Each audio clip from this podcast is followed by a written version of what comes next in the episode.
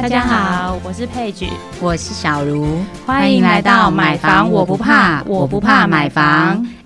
哎，Peggy 又到了我们今天节目啦！我们今天要聊的是我最喜欢的风水的格局，怎么避免？可是 Peggy 在谈之前呢？嗯，就像我们刚刚在在在聊的，哎，好像有很多很多的个风水的名词，这个东西我可以先跟 Peggy 这边询问一下嘛？嗯，因为嗯，像路冲好了，这个这个名词我就还蛮清楚的，它可能就是指呃，可能房子刚好位在呃道路会过来的一个一个冲煞的一个中央的位置，对，没错，我这样理解是对的。对，路冲是最好理解的啦，应该是说我今天会。列出几个比可能大家在房子的选择上尽量避免的风水格局。那毕竟我也不是风水老师，我只是以我的经验来讲，就是如果大家遇到这些格局的话，可能可以避免的就尽量避免。室内的格局的话，通常你可能可以靠装潢去把它做一些调整。如果你是房屋，等于你这整栋楼。他遇到的状况的话，基本上通常是不太能够去做调整。就像刚刚讲的路冲，你遇在这条路直直冲过来，就是你这一栋的社区的话，对你不太可能去改变这个道路。那那可是像有些。对啊，道路不能改，房子也不能改。风水老师是不是就说，嗯，那这时候我们是不是要准备一个什么什么什么镜子啊，还是有什么？对，这可能就要屏风啊什么的。这个可能就要问风水老师。我这边只是就是提出几个挑选上面，对，挑选上就是尽量，如果你有遇到这样子的状况的话，你可能要注意。你可能不在意，但是我们。考量的风水，对我都会觉得说，你买房子要有投资的角度来去看。你有可能哪一天你需要把房子卖掉，或者是你哪天有要做其他的利用的时候，其实不管跟你买的或是租的人，他可能就会介意这些，就会变成你的房子可能卖不掉，或是你可能要降价卖。嗯，在买之前，如果你可以有这个呃几个要素，尽量把它避开，你就可以维持。你的房价嘛，嗯，所以说今天 Peggy 给我们一个很好的一个点，就是其实我们买房子不是单纯的买房子这样这么简单的一件事，而是要以投资的角度去看、去思考这个房子我们买的一个嗯嗯状态啊，还有它的未来性，对不对？对，没错。嗯，可是像。Peggy，你上面有提到无尾相，这个是什么意思？因为像刚刚路冲很清楚啊，就是路冲嘛。那无尾巷这个，其实我觉得无尾巷主要就是说，如果它不应该说，先跟大家解释一下什么是无尾巷，不是无尾熊哈。无尾巷就是说，你这个巷子走进去，它通不到另外一边。这个巷子，它就是可能是别对死巷，就是别人的社区的墙壁或是。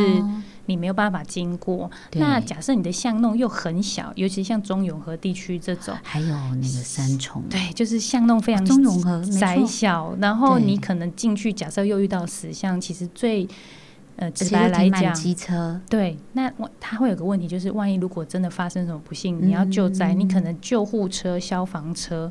都不是那么容易进去。以安全上来考量的话，它其实不是很方便。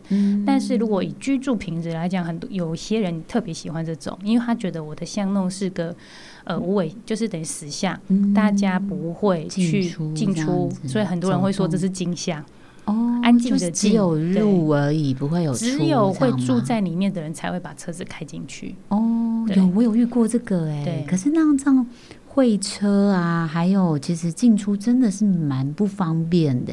对，就是可能这个影响没那么大，但是大家可以把它列为考量注意的点之一。对啊，因为其实也许可能呃一个小小的点，但是有可能也会影响到我们日常生活的一个呃不经意的状态这样子。哦，五尾像原来是这样的一个状嗯的意思。那像好像中古屋比较有可能有这种状况，对不对？对，因为大部分现在，如果你以从化区来讲，它都是棋盘式规划，所以它不太可能遇到这件事情。所以，如果是比较呃老旧的社区或是比较市中心，有一些原本的设计，嗯，对它可能就比较会有机会遇到。如果是从化区，基本上不是不太会。嗯，而且其实我真的印象很深刻，像好像三重还是新庄一带，就是那种。就是以前小时候可能有住过嘛，然后就觉得就是那种无尾巷的那种感觉，好像那个巷子深不可测，这样一直到底都黑黑的，然后进出的人比较少，这样子。所以其实以安全的考量来讲，好像是也是可以避免就尽量避免哦。了解，好啊。那无尾巷这个，嗯，好。嗯，刚刚 Peggy 这样讲以后，我有更清楚了一些。嗯，那 Peggy 你还有提到一个叫拦腰萨。这个是什么？其实拦腰煞来讲，以现代来讲，就是说，假设你的房子是在高架桥旁边，或是你的房子刚好就是在捷运前面第一排哦，尤其是像地段很红啊，木栅线啊、环状线对，以前木栅线刚开始的时候，对啊，那它其实大楼站 对，可能你的噪音会有被一定的分贝影响。当然，现在以工法来讲的话，有很多的。呃，隔音设备、隔音的窗户这样子是可以避免这个声音的困扰。嗯，但是主要就是说，你只要开窗，你就一定会听到这个噪音。哔哔哔，我可以帮你做一个背景声音的，就是类似像捷运往来，然后进出，可能假设从早上六点，我可能就是要被这样的一个对啊交通的，或是高架桥旁边，大家行驶的速度非常非常快。哦，那如果说像建国高架桥对。的这种，哎，可是我印象中好像信原力还是信义联勤有一有一栋也是在建国高架桥附近的，对呀对呀，对，那它那会构成像，应该是说它的地点是非常市中心，当然它以地段来讲是好的，嗯，但是如果你是刚好那个楼层是跟你的。呃，高架桥是同样平行的位置，相对来讲，那一层楼一定是比较，呃，售价比较不好。哦，了解。所以因为看出去就是看到的是高架桥上面的车况，或者甚甚至是没有远景的，对不对？是。如果说以可能比较富贵人家或有钱人家，他可能是希望你都买到这个钱了，当然是希望我的有前景，我的窗户对面就是一望无际，不要是窗户，就算我不开，打开就是个高架桥，那个其实心情就不美丽。那个况你都买到这个价位啊，所以说其实这样跟建商谈的空间就可能会比较对，没错。通常你在在呃，你的对面是有这些呃，算是险恶设施来讲的话，你会有让利的空间。嗯，没错。但是就是其实买的时候也要考量，就是噪，因为噪音其实也是影响我们生活品质一个很大的。一个关键，因为假设说小家里有小 baby 呀，然后老人其实也都不喜欢有这种噪音的干扰啦。其实我觉得，等大家在考量风水上面，或者是买屋的时候，可能也要评估自己的状态。也许可能省到了钱包，但是未来你的可能生活品质的部分，就是也许可能我们要靠家里的隔音设备。对现在的气密窗，或是你家里有全热交换器，你可能真的不需要开那个窗。那窗户或是呃落地窗，或是你阳台的门，假设你觉得，因为其现在你在。比较市中心的地段，其实阳台说真的，你也不太可能打开在阳台外面做什么，顶多抽成抽个烟而已。对，再加上这几天空气污染严重，所以其实呃，如果你在这个环境下，我觉得你可以接受的话，它的确是呃，让你可以谈价的一个。空对好楼层对，所以说其实大家可能也是可以考量一下，如果以地段或者是以嗯生活品质考量的，要有一些克服的方式，还是可以有进驻好地段的一个时机点。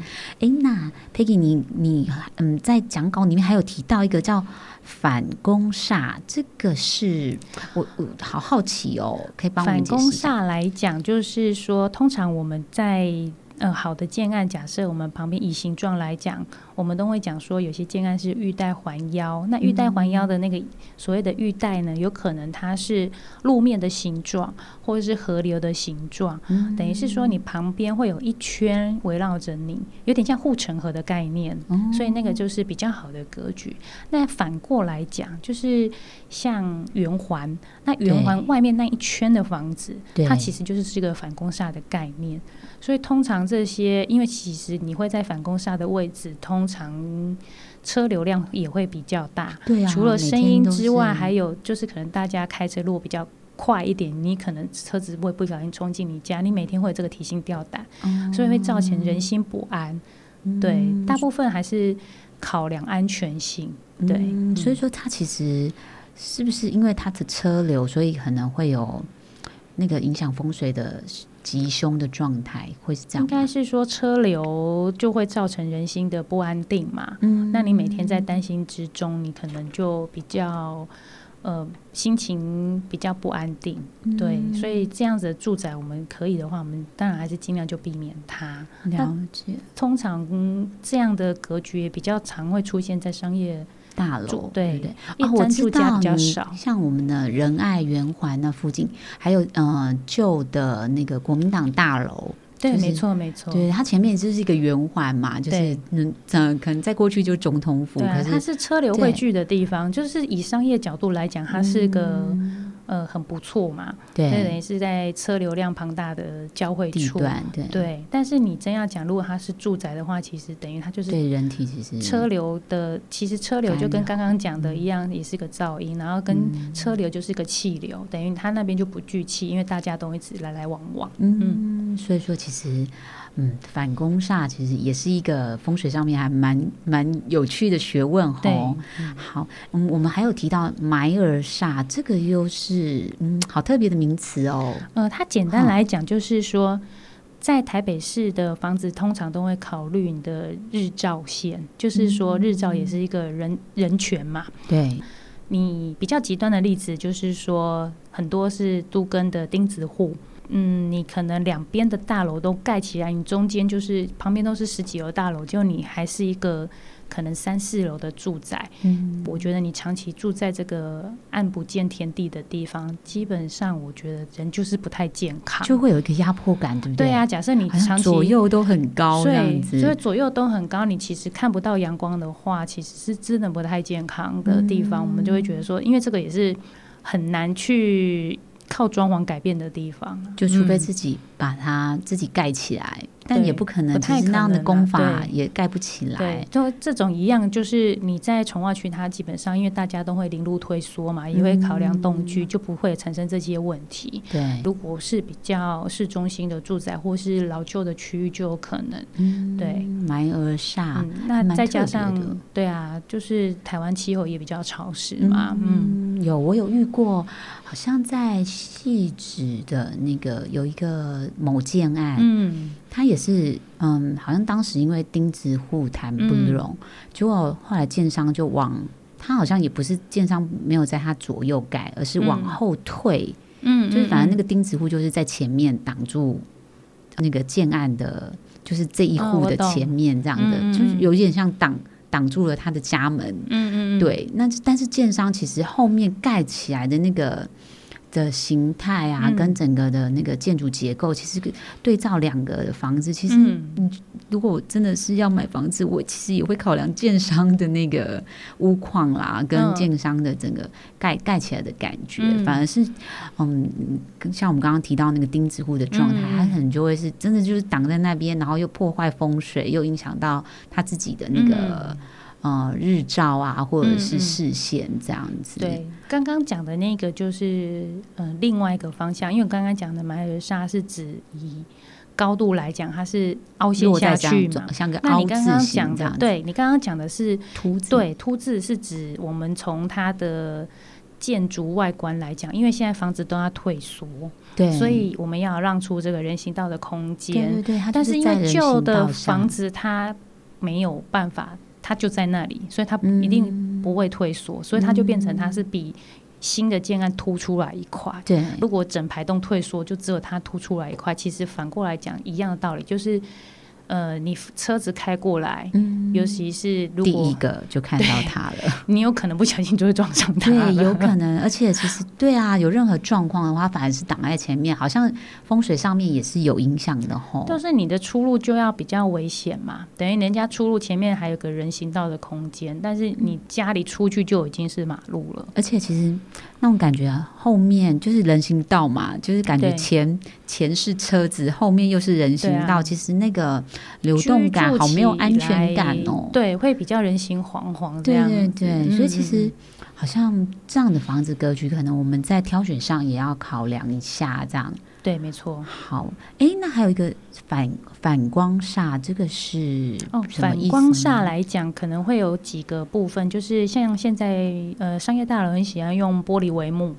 如果假设你在住商混合的区域，它可能是你对面是商业大楼，你这一栋是住宅，就要考虑。蛮有可能，对，蛮有可能的。你可能那个，尤其夏天日照很强的时候，那个太阳一打下去放你家，你可能在你家客厅要戴墨镜，没办法睁开眼，我眼。知道，那很烦，对在家里还要拉窗帘这样。所以其实你家里明明就是明厅暗房好了，但是因为这个关系，你都要拉窗帘，所以你就变成是个暗厅，嗯，那一定就是不好嘛。对，还有另外一个是比较特殊一点的，譬如说。它是在呃棒球场旁边，哦。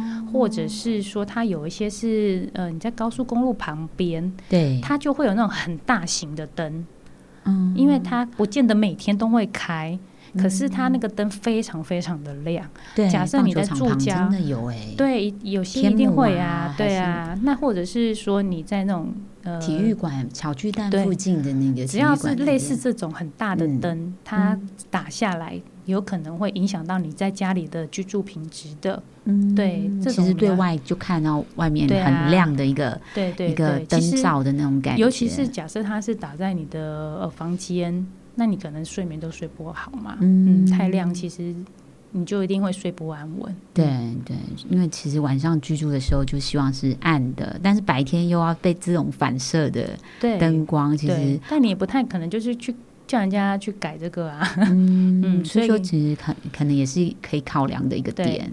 在看房子的时候要小心。嗯，要注意，嗯对不对？可能对外看出去的时候，我们也要留意有没有反光煞这个一个状态。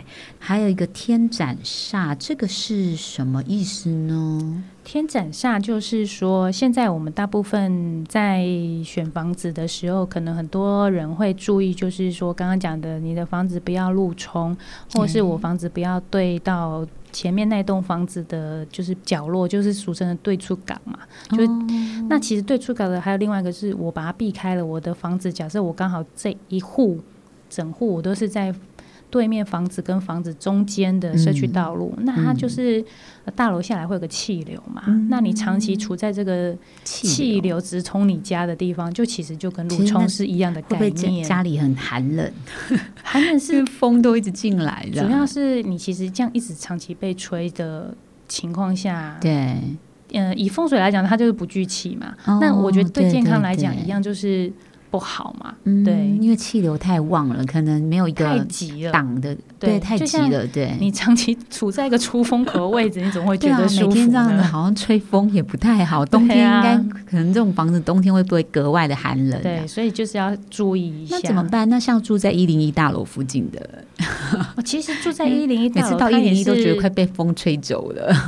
对，所以它其实对你来讲，它也是另外一种压力，就是嗯除了风的压力之外，它还有一个形体的压力嘛，它那么高，对。对，所以对很有一些人会讲究忌讳的，他也会在意这件事情。嗯，因为你不太可能住在一零旁边，你盖栋比一零还高的。对啊，因为 哎，那那题外话，其实像嗯，有些人会考量，就是我在房子外面不要有庙宇，就是不要有庙在附近的话，嗯这种、嗯这种状态，像 Peggy，你会觉得要考量进去吗？要不要有庙这样子？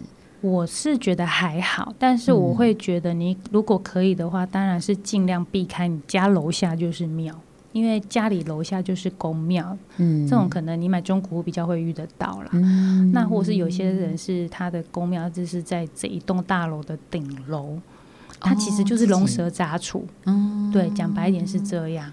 那或者是说你家里的对面这种很直接的对应的关系的，我觉得就是尽量去把它避开。嗯，对，其实它它可能风水不会影响到那么大，但是就是其实是因为可能出入人口的一个形态，对。啊，会让可能住的人又比较觉得好复杂，或者是一直有流动的状态这样子。哦，原来是有这样的一个道理。哎，那 Peggy，我可以再反问一个问题吗？因为像信义松德那附近，其实好像有有有一排的住户是开窗看出去，或者商业大楼看出去，就是对面就是坟墓哦。对，因为那边其实还蛮蛮明显的一个位置，没错。对，那那像这样的一个风水的格局，你你觉得适合吗？因为我其实我也蛮好奇，那边的地段这么贵，但是看出去又有，你也知道，应该是说，如果我买得起那里的话，可能就 可能就不会考量到这个，对不对？说，可能你已经都买得起那里，可能还是会在意啦，还是会在意。对啊，但如果我不小心有个房子，因为这个样子的降价给我，可能还是会买。对啊，因为其实那边地段的房。房子的价格其实也还不低耶，但是就是有一次我到那附近就想说，哎，看出去怎么看到的是坟墓？就像我们会觉得，哎，好像不要开门就是见到这种比较，应该是说这种东西就是如果你在意，对，你就不要选这种。嗯，但是像有一些特例啊，之前有一个很特殊的个案，就是他那个建案就在坟墓旁边。嗯，那他那一栋房子，我觉得那时候他打的诉求非常特别。嗯，他就全部诉求给。你是基督教的人来住哦，对对对，因为其实基督徒可能就也比较不会再在意这种风俗，就是对，嗯，可能比较。所以如果你心里你心里不介意，你就不会把它当做一回事，那你可能就。觉得 OK 啊，其实就 OK，其实也是人在住嘛。对，那只是说，哎，其实住的心安，反而房价还有一点空间的，可以谈的空间，对不对？没错。哦，了解。原来其实好像房子，我们考量风水的的一个形态，就是不只有一集可以讲完，还可以讲很多很多可能更细项的东西。风水的部分其实内容蛮多的，那只是说我今天先挑几个，就是呃以。呃，住宅社区来讲，你比较不可逆的。那当然还有额外一些可能也要注意的，像我有列出来，就是说，如果你的家里会有一些特殊味道的，嗯，特殊味道就是说。呃，你假设你的楼下，像之前不是很有名吗？楼下是卖臭豆腐了哦，咸酥鸡就这一类的。假设面包店味道特别敏感的，你可能闻它一天觉得很舒服，可是你长期住在那边你是不舒服的哦。对啊，如果有人介意的话，对你可能要对要对这件事情。要把它考量进去，然后或是如果是室内装潢的部分，可能有一些就是你的屋内的梁柱，在买的时候要注意一下，或是你的大门的开口，就是尽量不要是呃，通常其实在建商在规划的时候会把它避掉，但是有时候。嗯，他可能没有注意那那么齐全，尤其尤尤其是小平数的时候，因为要开很多的门。那如果你刚好开门对面就是逃生梯，或对面就是电梯，对，这个有时候假设你的平数又很小，你们没办法改的时候。就会很麻烦，那种很恐很恐怖哎！就是你一打开，哎，电梯很突然间走出一个人来，就可以看得出来，没有看到你家里的那一种空洞感。对，没错，没错。对啊，其实这样，嗯，对，好像你这样没有讲，你讲了，反而觉得这样的房子格局其实还蛮，其实蛮让人家感到有点心不安的这样。对，没错。那其实是不是还有一些？嗯，格局的建议是不要说什么嗯，厨房、卫浴这种。这主要就是说，如果你把你的家里的平面家那个规划图来看，对，假如你把它画一个井字形，那你的中间假设如果刚好它就是呃厕所，或是它中间刚好是厨房的话，这种东西基本上你要改你很难。第一个是你很难改，嗯，第二个是你改了，假设中间是厕所。那那你要把它改成什么？你顶多只能把它改成抽到，从中从房间出来，中间上厕所，睡在厕所上面嘛，或是客厅在上面也是房子吗？对，我前阵子就看到，哇，好特别哦！对，就建商刚好都剩那一户，它特别便宜。那我朋友看到就觉得说，哎，这好像可以嘛？我就他说，它中间是厕所，但是它这样可以客变吗？或者是可以改？嗯，我会建议就不要不要买，因为主要是它中间是厕所，就算你把它封起来，你心里还是在意，而且你的上下楼层它还是一样的。而且它还有管线，对不对？对啊，你把它你把它封起来，把你的房间扩大。请问你要睡在厕所上面吗？心里还是会介意吧？好特别哦。那那可是这样，建商那间房子卖得掉吗？好好奇哦。可能还是有不介意的人会买啦。对啊，我只是觉得说，如果你通常都是这样嘛，你知道就会介意，介意就不要买。有，我之前其实像 Peggy 你提到，就是中间景致的中间是厨房。嗯，我之呃以前在看房子的时候看过一间，就是中它中间就是摆着厨房的中岛。嗯，是。然后就是各个房间是从可能就像景致的那个面相，从呃呃左右出来，前后出来这样。可是其实那个房子就给我们的感觉就是，你会觉得有点凝聚力不够的那种。嗯，对，因为你等于所有的人都要转圈圈嘛。对，那其实可能他在规划的时候会觉得说这样子比较不浪费走道空间，嗯有些的确是这样，没错。可是就实际使用面来讲，就是第一个就是你刚刚讲的人就会穿来穿去。对。那第二个是，其实厨房在中间，你讲比较实际面来讲，你的排烟就是会整个污，就是会在里面绕来绕去。嗯。你不是那个里面的气流，尤其是。台湾的料理方式基本上都还是热炒居多，对，恰恰妈妈中岛是，对啊，是很漂亮，没有错。假设你的中岛又是开放式厨房，然后在正中间，然后你炒个油用，哇，那真的是不得了了，对啊。所以说，其实这个也我们也要考量进去，对，要注意。所以说，嗯，在选择房子的时候，好像有一些风水的美角，就是我们都要考量的一个重点，这样。对，没错，没错。那 Peggy 还有没有什么，嗯？嗯，提醒，例如说，我们像小资族啊，或者第一次买房的，嗯，首购族，他可以考量的。呃，我补充一个好了，就是说，像很多买房子的，他可能以台北来，以应该说以北部来讲啦，我们都会希望要呃坐北朝南，但是我觉得其实坐北朝南，很多人会讲这个嘛，会很热。但其实主要是说，呃，我觉得那一样，你就科学的角度来讲，是因为其实台湾北部就是东北季风很强，尤其是你遇到台风的时候，其实东北面的受风力是最大的。对，所以我会觉得说，要找到真的很百分之百坐北朝南的，可能不是那么容易。但是我觉得尽量不要你的家里的最大面的窗户是。朝东北方的，对，那你的风向啊，还有气流的，对对对对，你家里第一个可能冬天会很冷，第二个是夏天台风来的时候，你的雨水很容易灌进来。哇，那真的是一件很很恐怖的一件事哎。对啊，就台湾的气候的考量，对。所以说，那像那那如果买在海边的怎么办？就是面海，所以它其实也要考量它是实际。